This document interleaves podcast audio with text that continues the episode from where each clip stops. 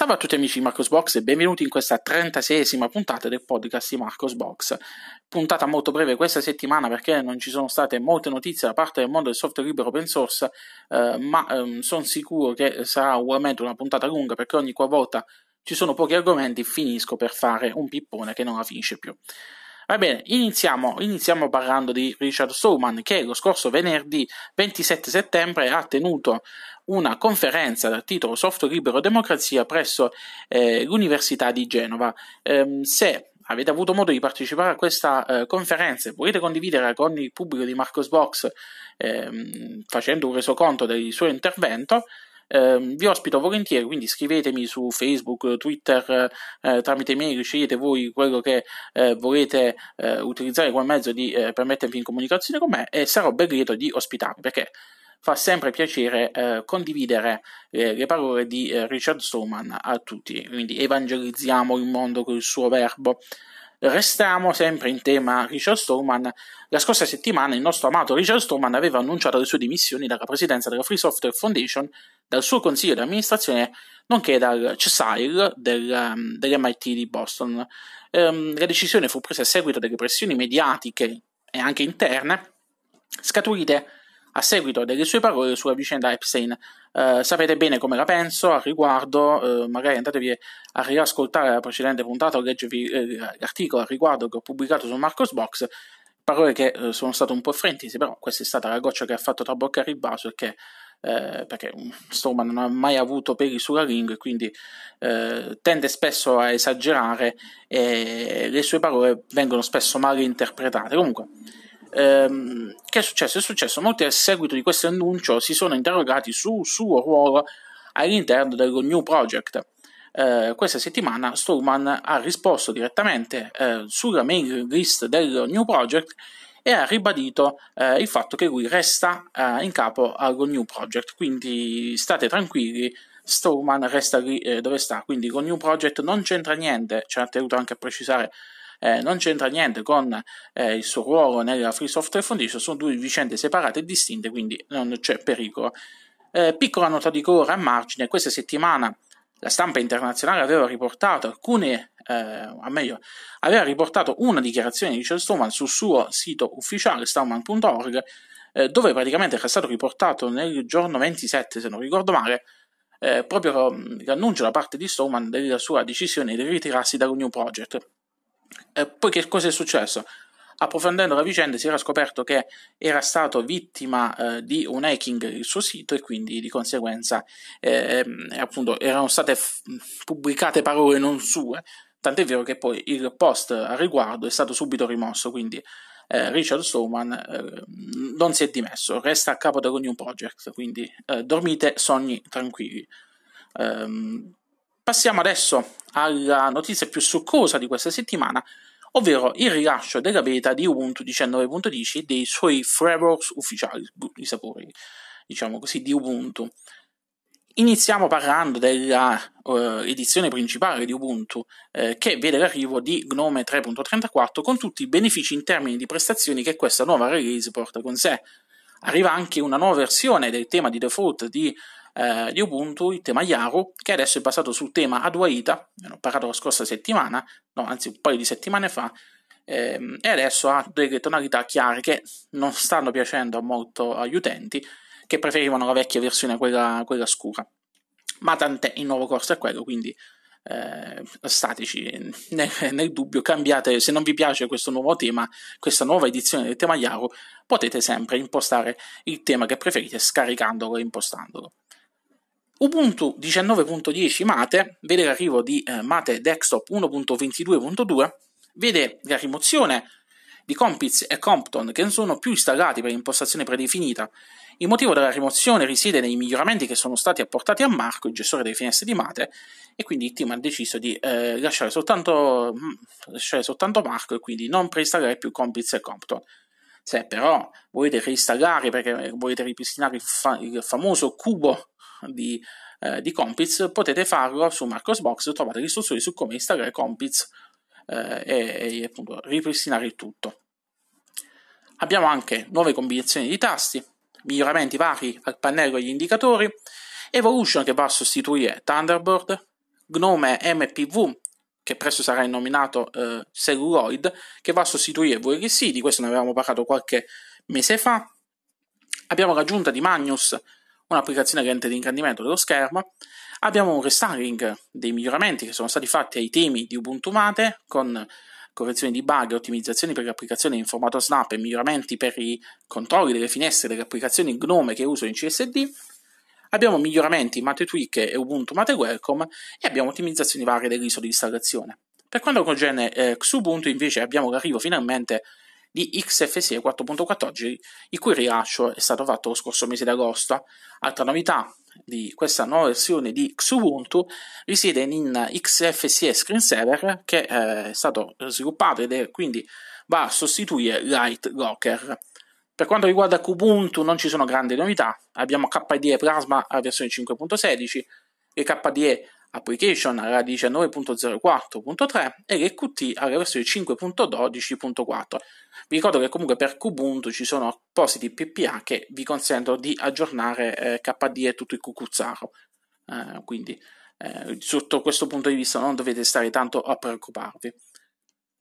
Per quanto riguarda Ubuntu Budgie non c'è stata una nuova versione di Budgie Desktop, ma soltanto quindi ehm, delle ottimizzazioni che sono state fatte eh, sia ai temi predefiniti che sono stati aggiornati, ottimizzazione a Budgie Desktop per garantire il corretto funzionamento con Gnome 3.34, anche in questo caso è stata aggiunta una lente di ingrandimento e, e sono stati fatti dei miglioramenti con alcuni nuovi applet.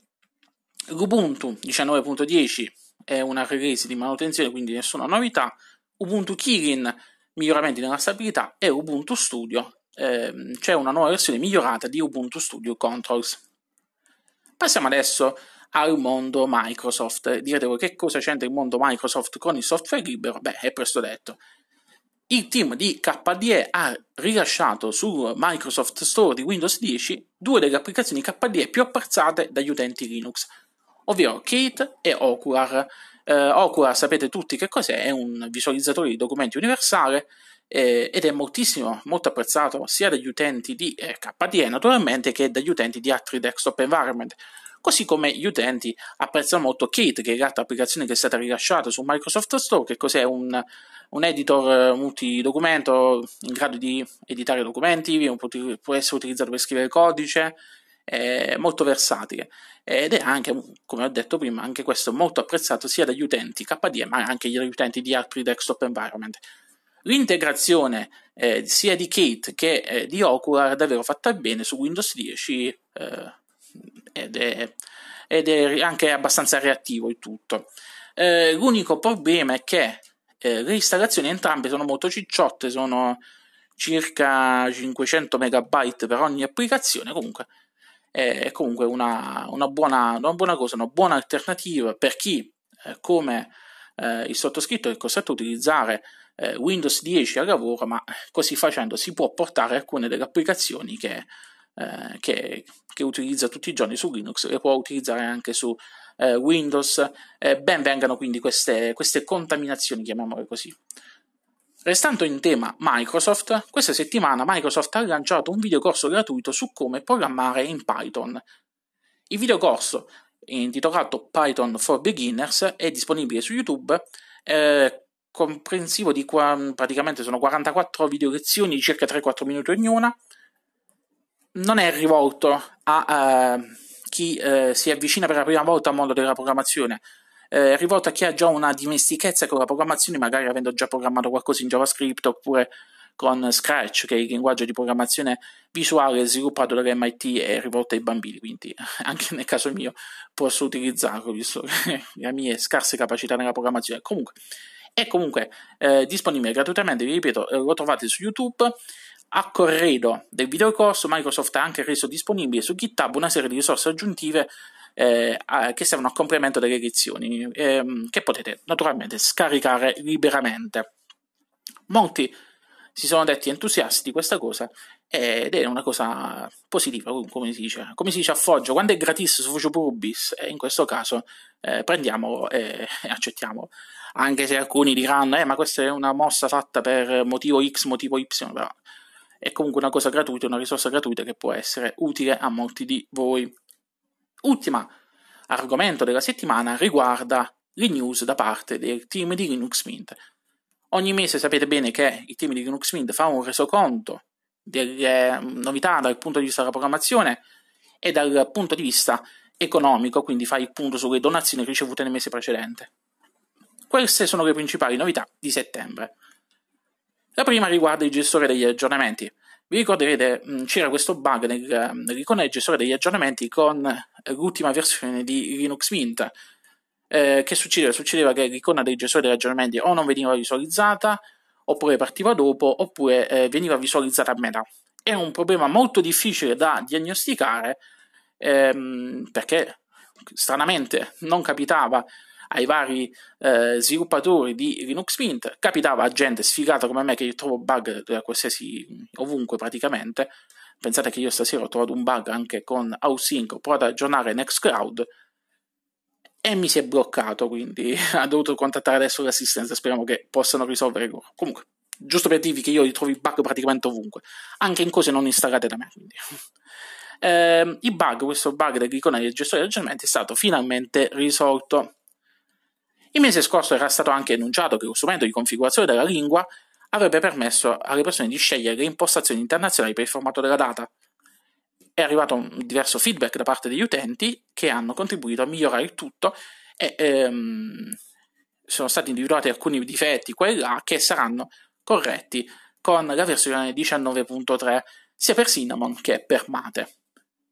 Lo scorso mese era stato anche annunciato eh, un nuovo progetto eh, chiamato XApp Status Icon.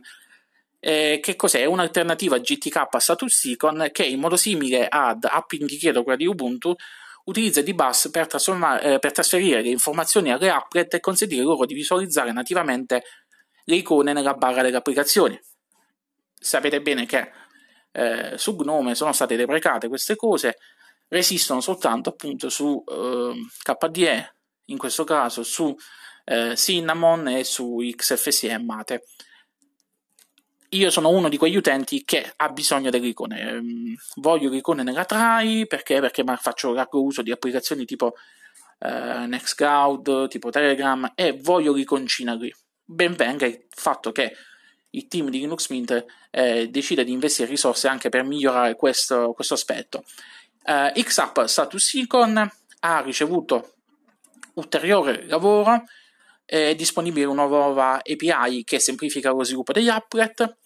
Le applet attualmente sono disponibili per Cinnamon e Mate, ma il team è già al lavoro per un plugin per XFCE 4.14. Questo è anche un'anteprima del fatto che eh, la prossima versione di Linux Mint utilizzerà anche, eh, anche lì XFCE 4.14, quindi buone nuove per chi utilizza l'edizione XFCE di Linux Mint il Linux Mint 19.3 lib app indicator sarà patchato per usare XApp status come eh, fallback, quindi eh, siamo coperti. Per quanto riguarda poi il tool rapporti di sistema o system reports, se lo volete chiamare eh, nel nome originale, eh, questo tool verrà potenziato con la prossima edizione e saranno aggiunte nuove funzionalità. Se è disponibile una nuova versione Linux Mint ci verrà notificato se la nostra versione si avvicina all'euro ci verrà notificato. Se la nostra configurazione in timeshift è impostata, eh, ci verrà notificato. Praticamente eh, scomparirà la notifica dal gestore degli aggiornamenti che non si occuperà più, ma verrà tutto dirottato su uh, System Reports.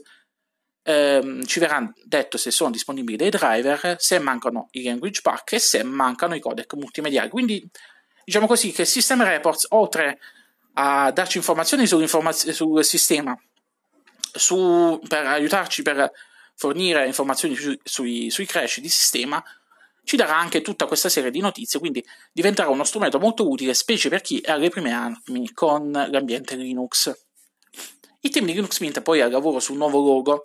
Eh, il nuovo logo adesso sarà in, composto soltanto da una lettera L ed una M, senza spazio di, tra di loro e senza la foglia circostante trovate eh, sul blog alcune, alcuni screenshot di alcuni dei loghi che sono stati proposti. Sono tutti molto carini perché sono molto moderni. Per quanto riguarda invece il Mint Box 3, che sarebbe il mini PC che eh, il team di Linux Mint eh, proporrà eh, in vendita assieme all'accordo fatto con CompuLab, che si occuperà appunto della realizzazione del mini PC, eh, ci è stato fatto sapere che eh, è già a lavoro il team di Linux Mint la, la, lo sta provando e ha trovato soltanto alcuni problemi con relativi alla CPU che comunque verranno risolti quanto prima. Nelle prossime settimane poi arriveranno maggiori informazioni e eh, arriverà anche una recensione fatta dal team di Linux Mint. Se me lo volete mandare a me, ve la faccio io pure. Comunque.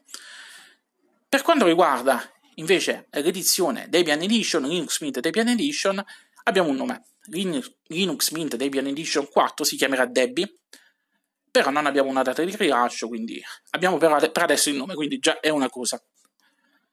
Altra eh, grande novità della prossima versione di eh, Linux Mint è che Xplayer se ne va.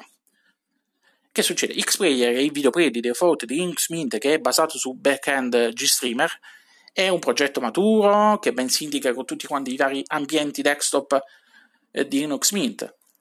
Le sue prestazioni però eh, durante la riproduzione dei video sono molto scarse rispetto ad altri backend come MPV. Xplayer utilizza anche eh, Clutter GST per il rendering dei sottotitoli e questo lo limita molto eh, quando si tratta di produrre video con l'accelerazione hardware. Eh, per questi motivi qui il team di Linux Mint ehm, sta esaminando eh, le alternative basate su MPV, potrebbero per esempio eh, parlano di utilizzare MPV stesso, oppure utilizzare Celluloid, oppure stanno pensando anche di, eh, di scrivere un front-end per libmpv1, anche se quello è deprecato, quindi non so fino a che punto sa il gioco valga la candela. E quindi stanno considerando, stanno valutando la sostituzione di Xplayer con qualche altra cosa. Vedremo nel prossimo mese se ci saranno informazioni al riguardo. Ricordo che eh, Linux Mint 19.3 arriverà verso Natale. Ultima cosa da parte del team Linux Mint, ultima informazione, riguarda le donazioni ricevute. Ci sono stati ben 529 donatori che nel mese di agosto hanno donato per un importo complessivo di 10.830 euro. Fa sempre piacere vedere l'amore di denaro che il team di Linux Mint riesce a smuovere ogni mese, eh, che eh, poi viene reinvestito per Adisto, per i programmatori e quant'altro. Eh, quindi fa sempre piacere vedere come il team di Mint riesce, riesce, nonostante le polemiche sulla distro, riesce comunque a attirare eh, l'attenzione dei donatori. Bene, con questo ho concluso. Lunga vita e prosperità a tutti quanti. Ci riascoltiamo la prossima settimana con la prossima puntata del podcast di Marcos Box. Ciao ciao!